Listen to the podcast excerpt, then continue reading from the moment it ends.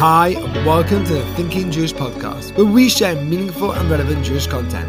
Tune in as we explore relevant ideas. This podcast will give you a new perspective and understanding of living Jewish.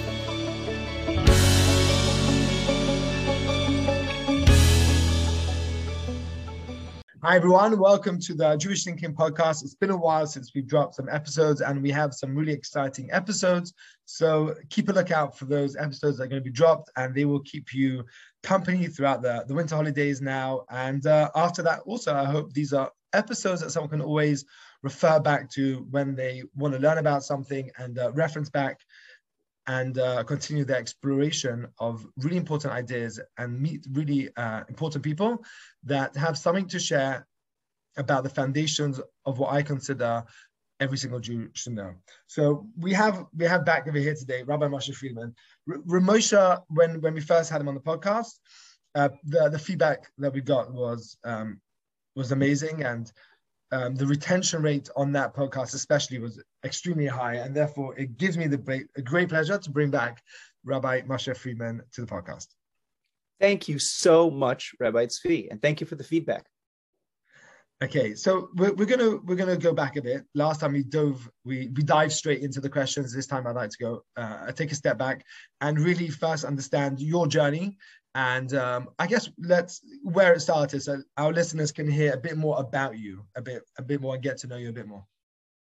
So I suppose that my journey, in one context, is pretty run of the mill, but in another context, is pretty new and different. Um, I was certainly uh, not raised very religious. My parents were traditional. I guess in the United States, we don't have a united synagogue, but that would be the equivalent of how I was raised. You know my parents going to an orthodox synagogue but us not being particularly observant. Um, and i grew up with a sense that judaism was nice culturally interesting but there wasn't much substance to the reasons why we did what we did. So for example i grew up not eating cheeseburgers but whenever i asked the question why milk and meat specifically why not popcorn and uh, you know and Snickers bars. Like, wh- why are these two things the things that cannot be put together? There were no good answers, and so eventually I kind of began to saw to see Judaism as a little bit of a shell, maybe as something of empty tradition or as a holdover of old superstitions. Um, and so, bef- as I grew and as I moved um, away from home, I started to just get rid of all the Jewish baggage in my closet uh, until there was a certain point in my university career where I was barely even identifying as Jewish. Right. And I certainly I'm, I'm sure that, that experience itself, that, that beginning uh, experience where many people grow up in traditional homes without giving the reasoning behind things, share sharing that journey as well, where if they're just told to do something without the reasoning behind it, that is um, a very difficult act to follow, especially when today there's so many different options and lifestyles to be able to go and live unless there's really a firm and ground reasoning for the way I should live my life, then it's, it's difficult to to continue on, on on your parents' journey. Well, I've seen two different ways of dealing with that type of upbringing. Uh, to be honest, a potentially more common way of dealing with it is simply to just keep it as a nice cultural artifact. Like, why do I need to look more into it? It satisfies my, you know, my desire for something nice to do on the holidays. Uh, it builds nice community. And so that's as, as skin deep as it needs to be. And so people don't question the fact that they didn't have to question, and they don't question the fact that there weren't very many answers. Um, and that's how they maintain. And depending on if they marry a Jew or if they, you know, or if somebody comes in who believes something more strongly into their life, they'll either remain where they are or they'll slowly but eventually uh, let go of those traditions. There is another type of person who, let's say, is the truth seeker, the person who cannot be satisfied with something that's kind of half true and doesn't really connect all the dots. For those people, it's really bothersome that they grow up with something that has so many holes in it. And so those people will either strive strongly to find something true or uh, or they'll just get rid of it altogether. Right. So, so you are you. I, I assume you fit more into the the second category of uh of those two of those two categories. And so, for interrupting, you were on your journey to university, and at that point, you were questioning a lot of the surface deep um, cultural Judaism that you were brought up into. Yes, I was certainly questioning a lot of the surface deep um, things that I had been given in terms of Judaism. And then there was a certain point where I truly went on a journey of self discovery and I tried to figure out, well, what is real? What is true? And I came to a point where I thought, well, this is not true. And I'm not even sure if God exists. So, um, so there was a certain point in my life where I just basically threw away everything. I, I was no, I could not maintain the cognitive dissonance of saying, I don't believe this. I don't believe a word of, of anything that this means or anything that this says. And yet I'm still not eating cheeseburgers. So at a certain point, I acted on what I believed or what I didn't believe. And I, I basically just aligned my action with my beliefs. And I said, I'm just not doing anything. So no more fasting on Yom Kippur, no more keeping kosher, nothing. You, you were at university at the time. What, what were you studying at the time? At the study at the time, I was studying economics, which kind of goes hand in hand with the idea that like things are pretty scientific. People have de- desires, people have demands. You fulfill them with supply, and the world works in a pretty scientific, analytical way. Um, but I would have to say that you know sometimes you have to clear out the baggage before you can bring in something new. Sometimes you have to be able to plow the field a little bit before you can plant a seed. And for me, this this was a bit of a creative destruction, if you will.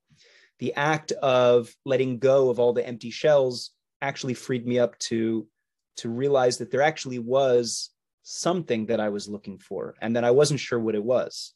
And the the old Judaism wasn't doing it. And so what I found was a I was slowly introduced to a new world of Eastern philosophy, Buddhism, yoga, meditation, and all these types of alternative methods of spirituality. So in in getting rid of and emptying myself of the the emptiness of old tradition and religion, let's say, I found that I actually very much was a spiritual person.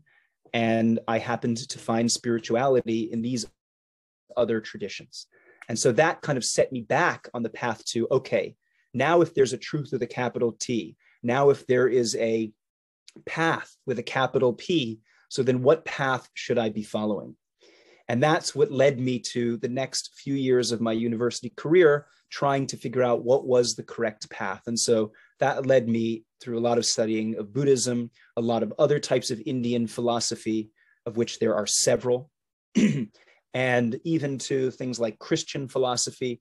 And the last, last place that I looked was back at Judaism a few years later when I no longer had any baggage and no longer felt like I was traumatized by my youth. I could then take a clear and sober look at what Judaism had to offer, and uh, and to be honest, it was it was incredibly surprising. Okay, so you're you're you're starting now your journey into Judaism again, and um, I want to sort of give a foreshadow to what we're going to be exploring next is and you believe I, assume that, that today you are a rabbi. That means you you feel that you found the truth and that there is a truth to be found in the world.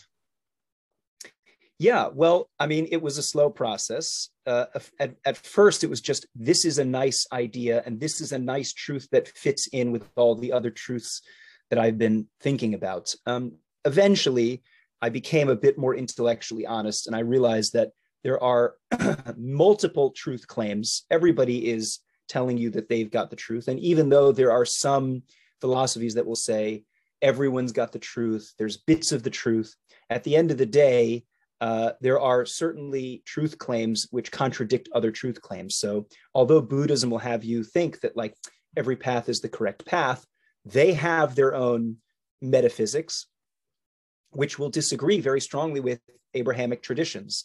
And even within the Abrahamic traditions, Christianity, Islam, and Judaism, those certainly contradict each other. And so you can't say, well, I believe in it all. It doesn't really make sense. Um, there has to be eventually one, and everyone's claiming, well, we know what God says, and you have to be able to evaluate those claims. Okay, so we, we, let's let's now look at this truth that you found within Judaism. And what I'd like to start with is um, so how how can a rational person um, find the truth within Judaism, or can a rational person find the truth within, within Judaism? Okay, well, my simple answer is yes. Uh, but let's take a step back because I think that before we talk about Judaism, I kind of took it for granted that there's being able to find the truth about God. Now, I happen to think that's a two step process there's belief in God and there's belief in the, the truth claims of the Torah. I would say that when it comes to belief in God, um, you have to you have to be a bit um, more discerning here. Um, when I say that there's a way of arriving at rational truth, I certainly think there is tremendous amounts of rational evidence for the existence of God. Let, let's take away, let's imagine that we're totally non spiritual beings. We're not acting on feelings, we're not acting on anything. Um, all we're doing is weighing the evidence and the data. So you could look at the harmony and beauty of the universe. You could contemplate how is it possible for something to come from nothing, um, as opposed to saying that the universe just created itself or the universe is always eternal.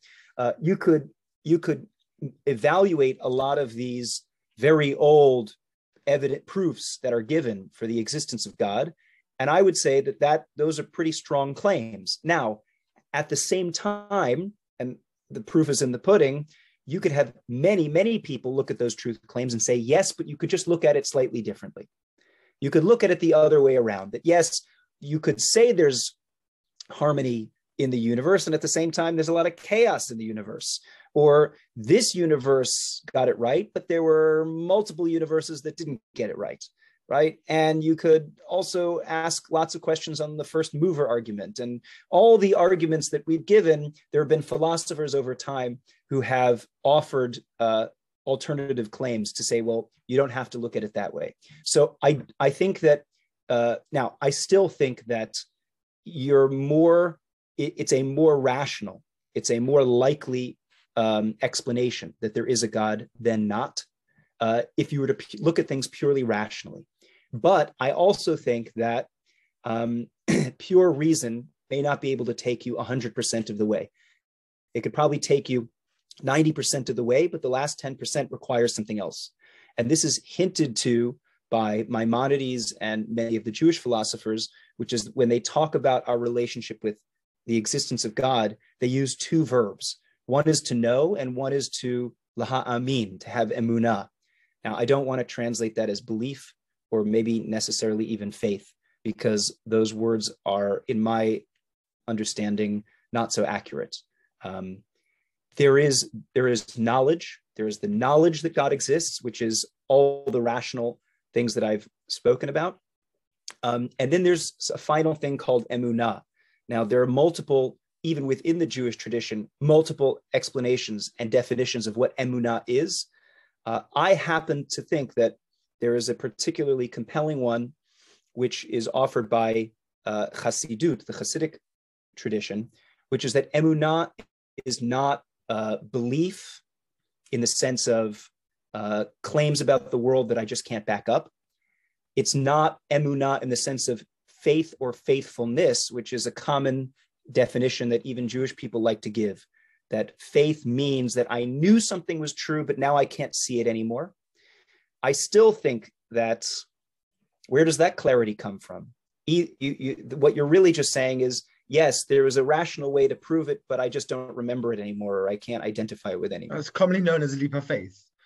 Yes, well, I think there. Well, there's there's the leap of faith. There's like yeah. I can't prove it at all.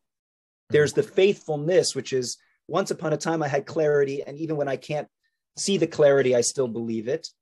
Which I also don't necessarily think is something that you can uh, use as faith. I think there's a third alternative, which is the definition of the Baal, Baal Shem Tov, the founder of the Hasidic movement, who said that emunah is not knowledge, it's actually a state of consciousness. It's a state of consciousness. And the state of consciousness tells us that there is a type of knowing, so to speak, which involves things that are not, I know that two plus two equals four, right? Um, many of the older traditions will say that there are actually four types of knowing, right? There's propositional knowledge, which is I know that something is. There's um, there's knowledge of how to do something, right? I know how to swim. Then there's um, then there's perspectival knowledge, which is to know, to be able to empathize and know what what somebody else's point of view is, to be able to to put yourself in somebody else's shoes. And then there's something called participatory knowing, right? Now, um, this would be the best example of this would be if you go back to the, to the beginning of Genesis, right? And it says that Adam knew his wife. Now we know that that's a metaphor for for being engaged in marital uh, relations, right? Now it's strange because today we don't use knowledge as a euphemism for relations, and the question is why. And the reason why is because the way that we think of knowing things is not like intimacy. It's like eating, right? I consume information. So there used to be a way of knowing which was incredibly intimate, which was participatory, which meant that you were involved and completely um, connected to something. And that's how you know that it is. And I would say that that's what Emuna is. That's what the Baal Shem Tov says. Emuna is devekut. Emuna is total binding and oneness with the thing that you're that is known. And that's not something I can prove to other people. That's not something I can show you in a graph or in a in a logical proof. That's something that must be experienced in order to be known.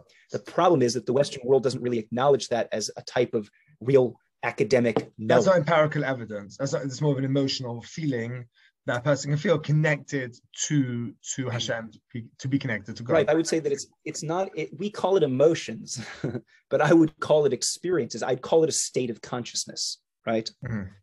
Um, for those how, who how do you know? Practiced, so just just to play devil's advocate over here, how yeah. do you know that that experience? Just can you give me an example of that of that experience? And then I'm gonna my follow up question to that be, let's say it's some amazing feeling that also get an amazing feeling when I have a delicious ice cream and there's, there's a tingle inside of me, there's a good feeling inside of me. How do I know the difference? And that one is a real experience um, and one isn't. And another example would be, let's say I'm at a kumzit and I feel really connected.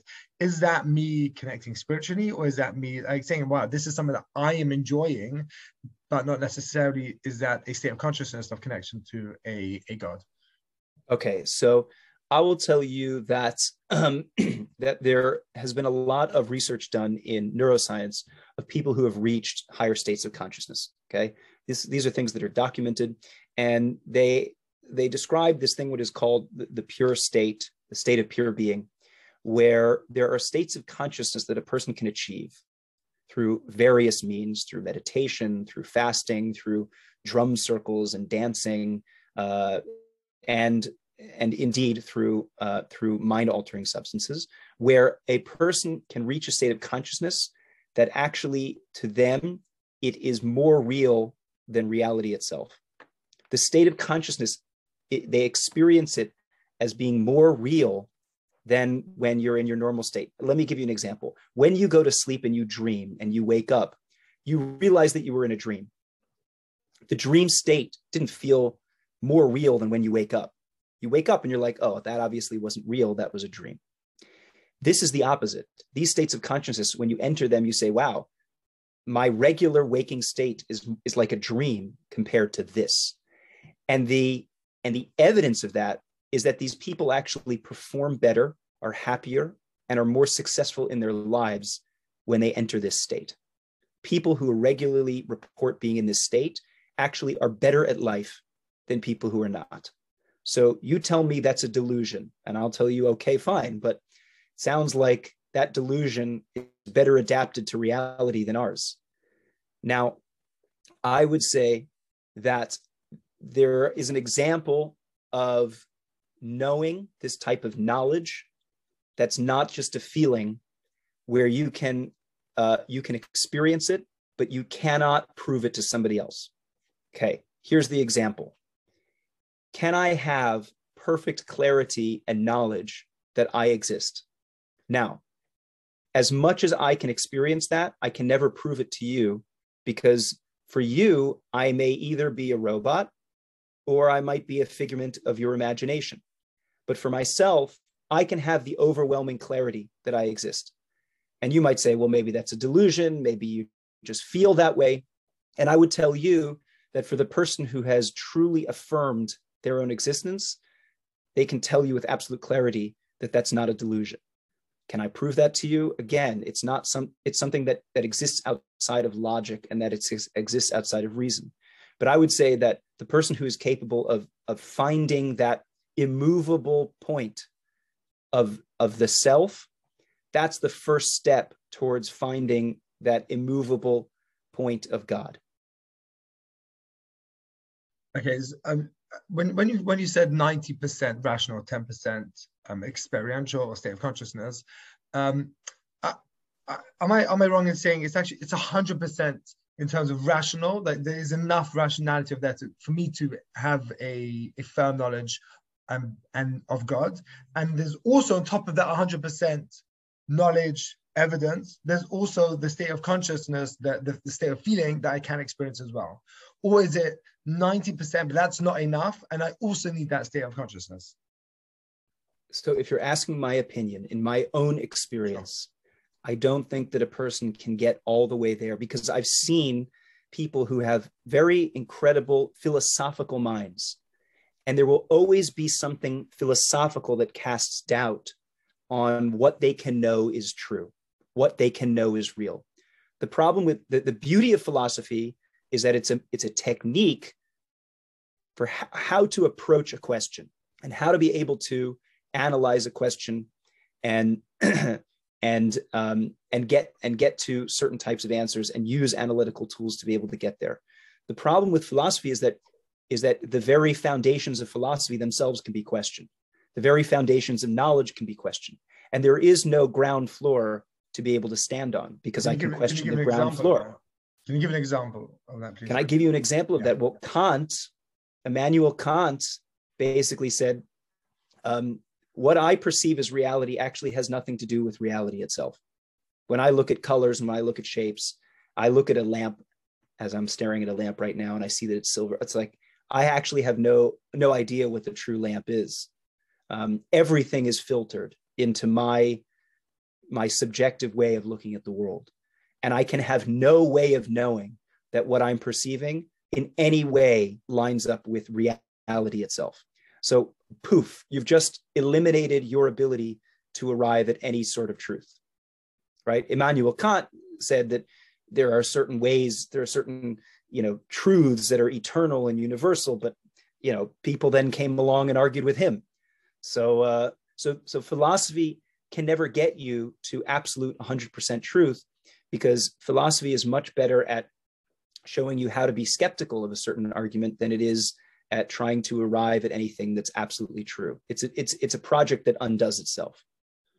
Okay, so let's let's go back to your journey and your you know you're being introduced to Judaism. What what gave you what gave you the the foundations that made you want to start practicing to to live life as a Jew? What what arguments were you hearing that said this is these are this is something I've never heard before. This is something which is very strong foundations, and I, you know, come come any question that might be thrown at me, I think I have enough over there to to give me the strong standing to be able to start keeping a life of Torah mitzvahs. Okay, so if you'll recall, for me, at the point where I encountered Judaism seriously for the first time, I was about 22. At that point, I already had a strong truth, knowledge um, of God. So I'm asking, I, what what was it? What well, was it that I thought. So, are you asking about God, or are you asking about Torah? Because I'm, I'm telling you that it's a two-step process. Mm-hmm. I found God. Let's let's, let's hear one. Let's hear one um, strong argument for for a rational person to believe in God, and then we'll move to to Torah afterwards okay so i mean as i said right god has multiple multiple ways of approaching right for me i suppose the strongest rational evidence for god is simply to say that it is very it is more irrational to say that the universe came from nothing or that the universe always existed or that there are multiple universes as opposed to saying there is something that created the universe there is nothing in space and time that I can look around at and say it had no beginning There is nothing like that. And so if I were to extrapolate out, I would say that how, how could it be that if everything I look at, my phone, my glasses, my computer, myself, everything that I look at around me had a beginning. Um, so inductively, I would say, well, therefore, it must be the universe had a beginning. And if I don't say that, then basically I'm saying, well, I'm willing to make an exception. I'll go out on a limb. I have no proof for this. I have no, I have no real reason to say that the universe is, is an exception. But I think that the universe is the only thing that created itself. So for me, that seems strongly irrational. Is it possible the universe created itself? Sure. But why would you have any reason to say that the universe is any different from anything else that we that we observe? So to say that the universe started came from nothing, or that it's always been around, which also we don't see anything that's eternal, um, that to me is the strongest indication that there must exist something outside of the universe that uh, that was the cause of the universe, right? And then you'll ask me, okay, well, what was the cause of that thing? Well, eventually, eventually, uh, logically speaking, you go back to a source of causes, because otherwise you'll just say, well, all the causes are eternal, and then I go back to you and I say, well, eternity is not something that we necessarily see here. So you're just you're just uh, moving the goalposts a little bit. Okay, thank you. Um, one of the things, one of the classic questions that always come up is, um, who created God? Right. Well, that's what I'm saying. Is that yeah. eventually you get back to the thing that encompasses everything. Mm-hmm. And then at that point, you say there is. It's not a logical statement to say who created God, right? Because if you if you eventually say, well, whatever is limited clearly has something outside of it that created itself, right? Limited either in space or in time or in concept, right? Something that's partially good or something that's partially covers all of reality. Eventually, there's something. Eventually, there's something outside of that, right? And and eventually, you get to a point where you say that there is everything boils down to a unity uh, beyond which there is nothing else. So that's when you hit God. That's when you hit God. That's not based on cause and effect. It's something beyond cause and effect.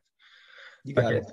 Which is amazing. So then, so could you take us now through the next step on your on your journey?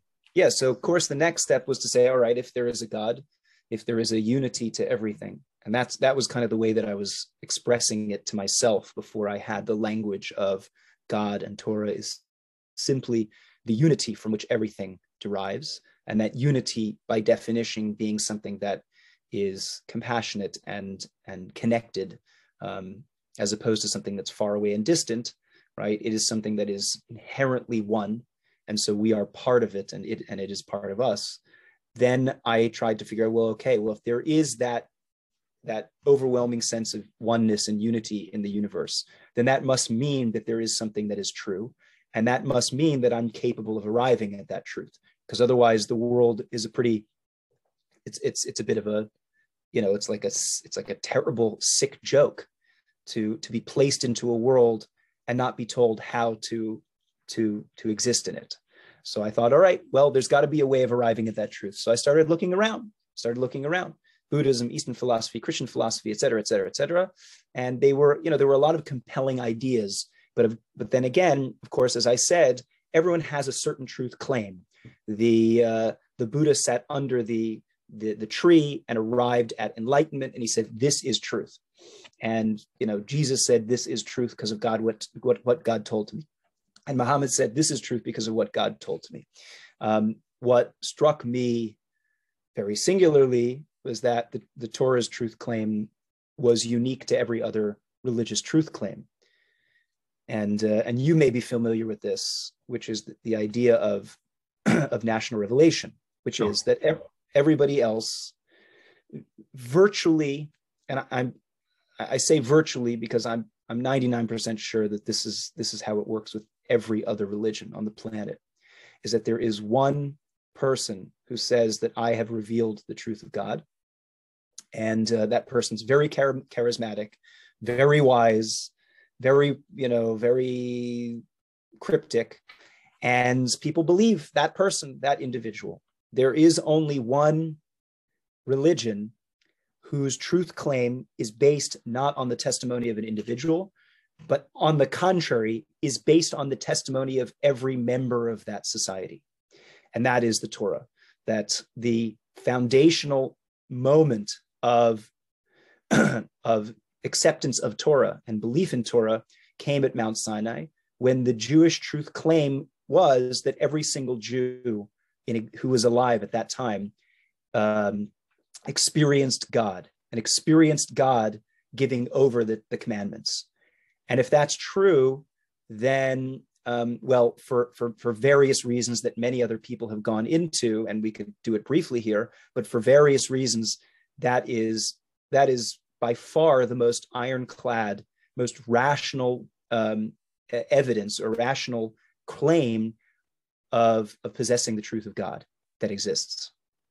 Right. So I'm saying you get, you know, the, the national revelation uh, claim of the Jewish people is, uh, you know, we've uh, we've we've taught that a few times. Could you maybe, um, for the benefit of our listeners, what do you say the main two questions that you get on that uh, talk or that claim of the Jewish people that you receive, and what do you say to them?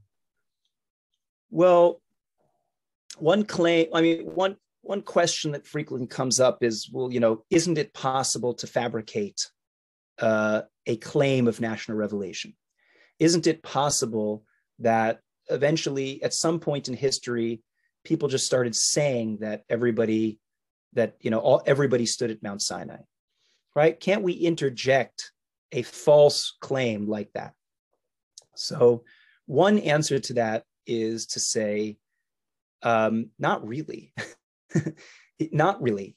If you try to, if you try to bring interject a, a claim about one individual or even a small group of individuals, then there's no way to falsify that claim. In other words, you can't check if that claim is true or not, which makes it easier to believe, right? We know that the way that cults begin is by making claims that can't be checked or verified.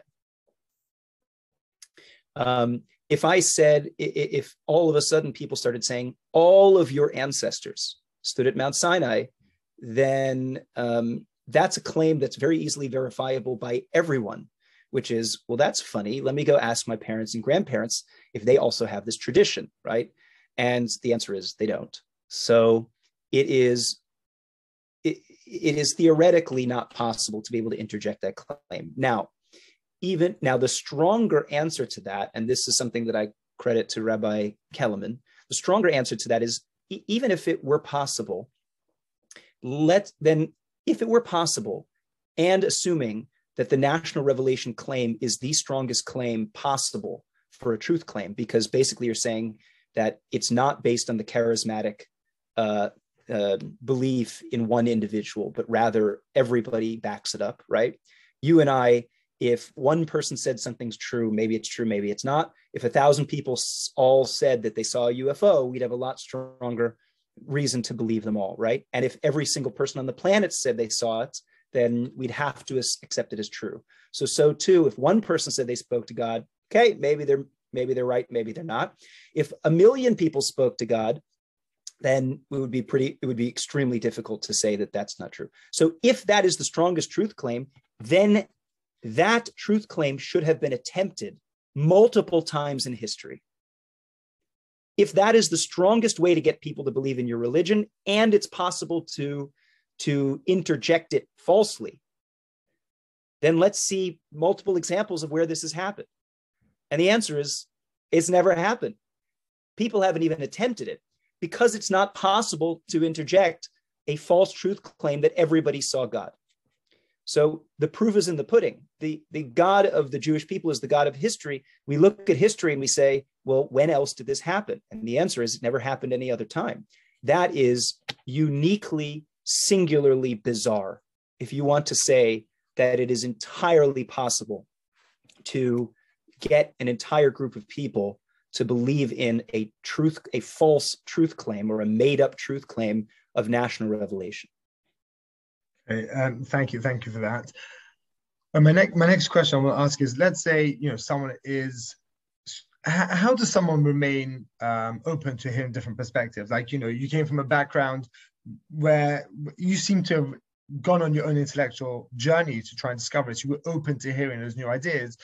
But many, many people do find it difficult to to change from one perspective to another. So how, how is a person able to hear different perspectives? And I'll also ask you the opposite question as well, is let's say I come from a, a religious upbringing I was brought up from. So how how do I how am I convinced that what I'm hearing is not I'm not only just hearing because I want to hear that from my perspective, but rather this is something that is a universal truth if a person really intellectually just um, studies it.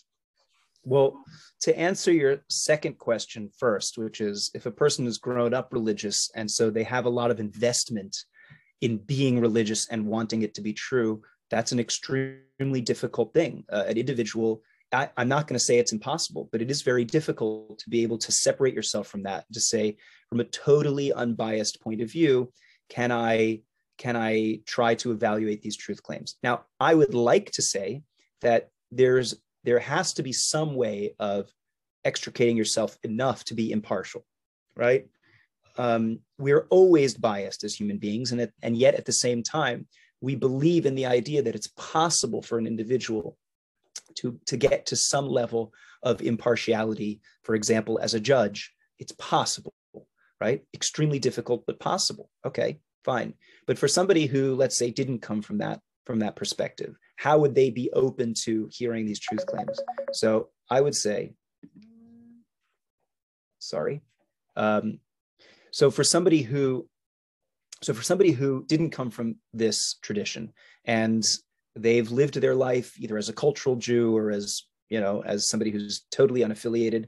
Um, how would this person come to a uh, to really trying to evaluate these ideas fairly? So I would um, I would say that the first place a person will only take the time and the effort to evaluate these claims if it's important to that person. If this is a cherry on the top, whether God exists or not, whether the Torah is true or not. I could take it or leave it.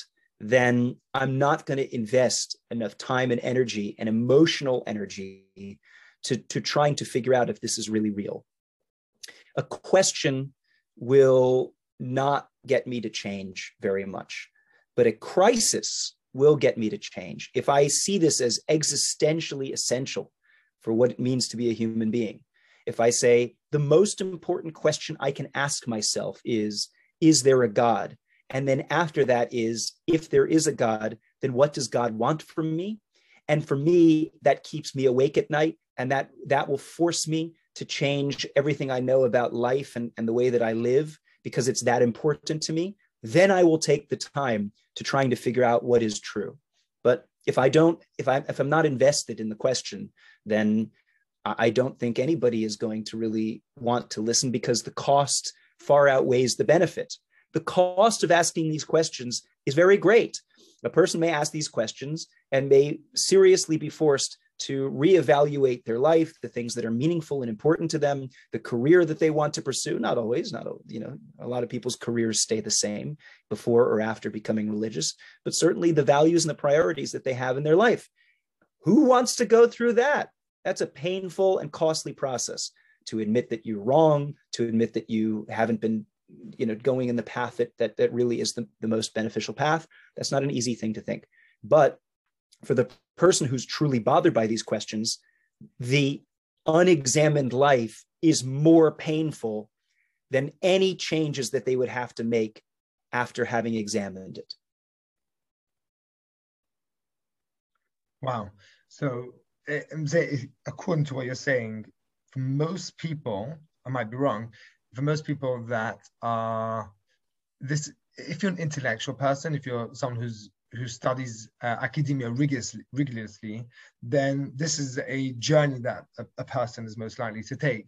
Whereas for someone who's who's not so fast, who doesn't doesn't really bother them too much what academia says, what philosophy says, then there's less likelihood of them discovering the truth of Torah and the truth of God? I don't think it's a question of being academic or philosophical. I think it's more experiential. To quote, uh, there's this term that people are using that, that people are feeling a God shaped hole in their lives. In other words, there are some people who are simply existentially bothered by the lack of meaning that the 21st century or the fact that you know living in a godless society um, presents to them. There is something fundamentally missing. Those people are going to be the ones who are looking for something. Um, there are other people who may have found that partially in for example being you know being a sports fan right? That gives you community a sense of purpose right? Something to cheer for other people. Maybe it's in politics right?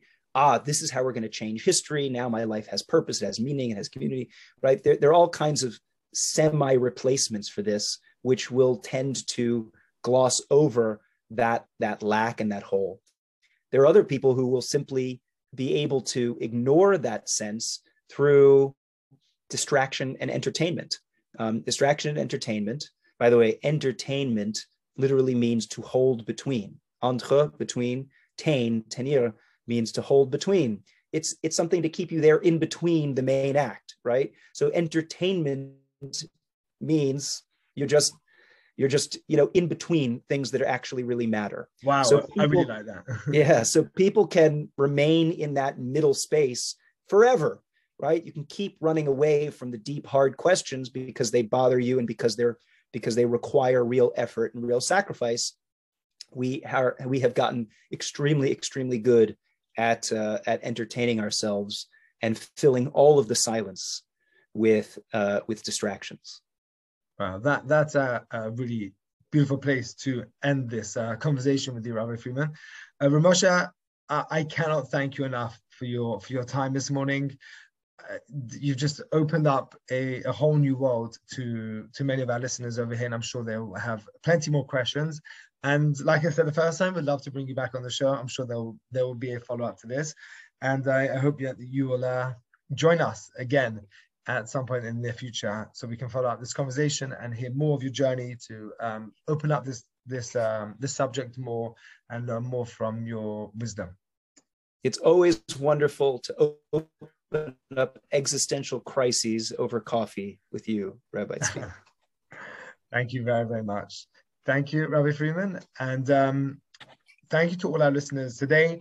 Please, this is, uh, if you have enjoyed this episode, then please share it with your friends. Please uh, continue to pass this on to other people. And um, thank you all so much. I'm wishing you a wonderful day.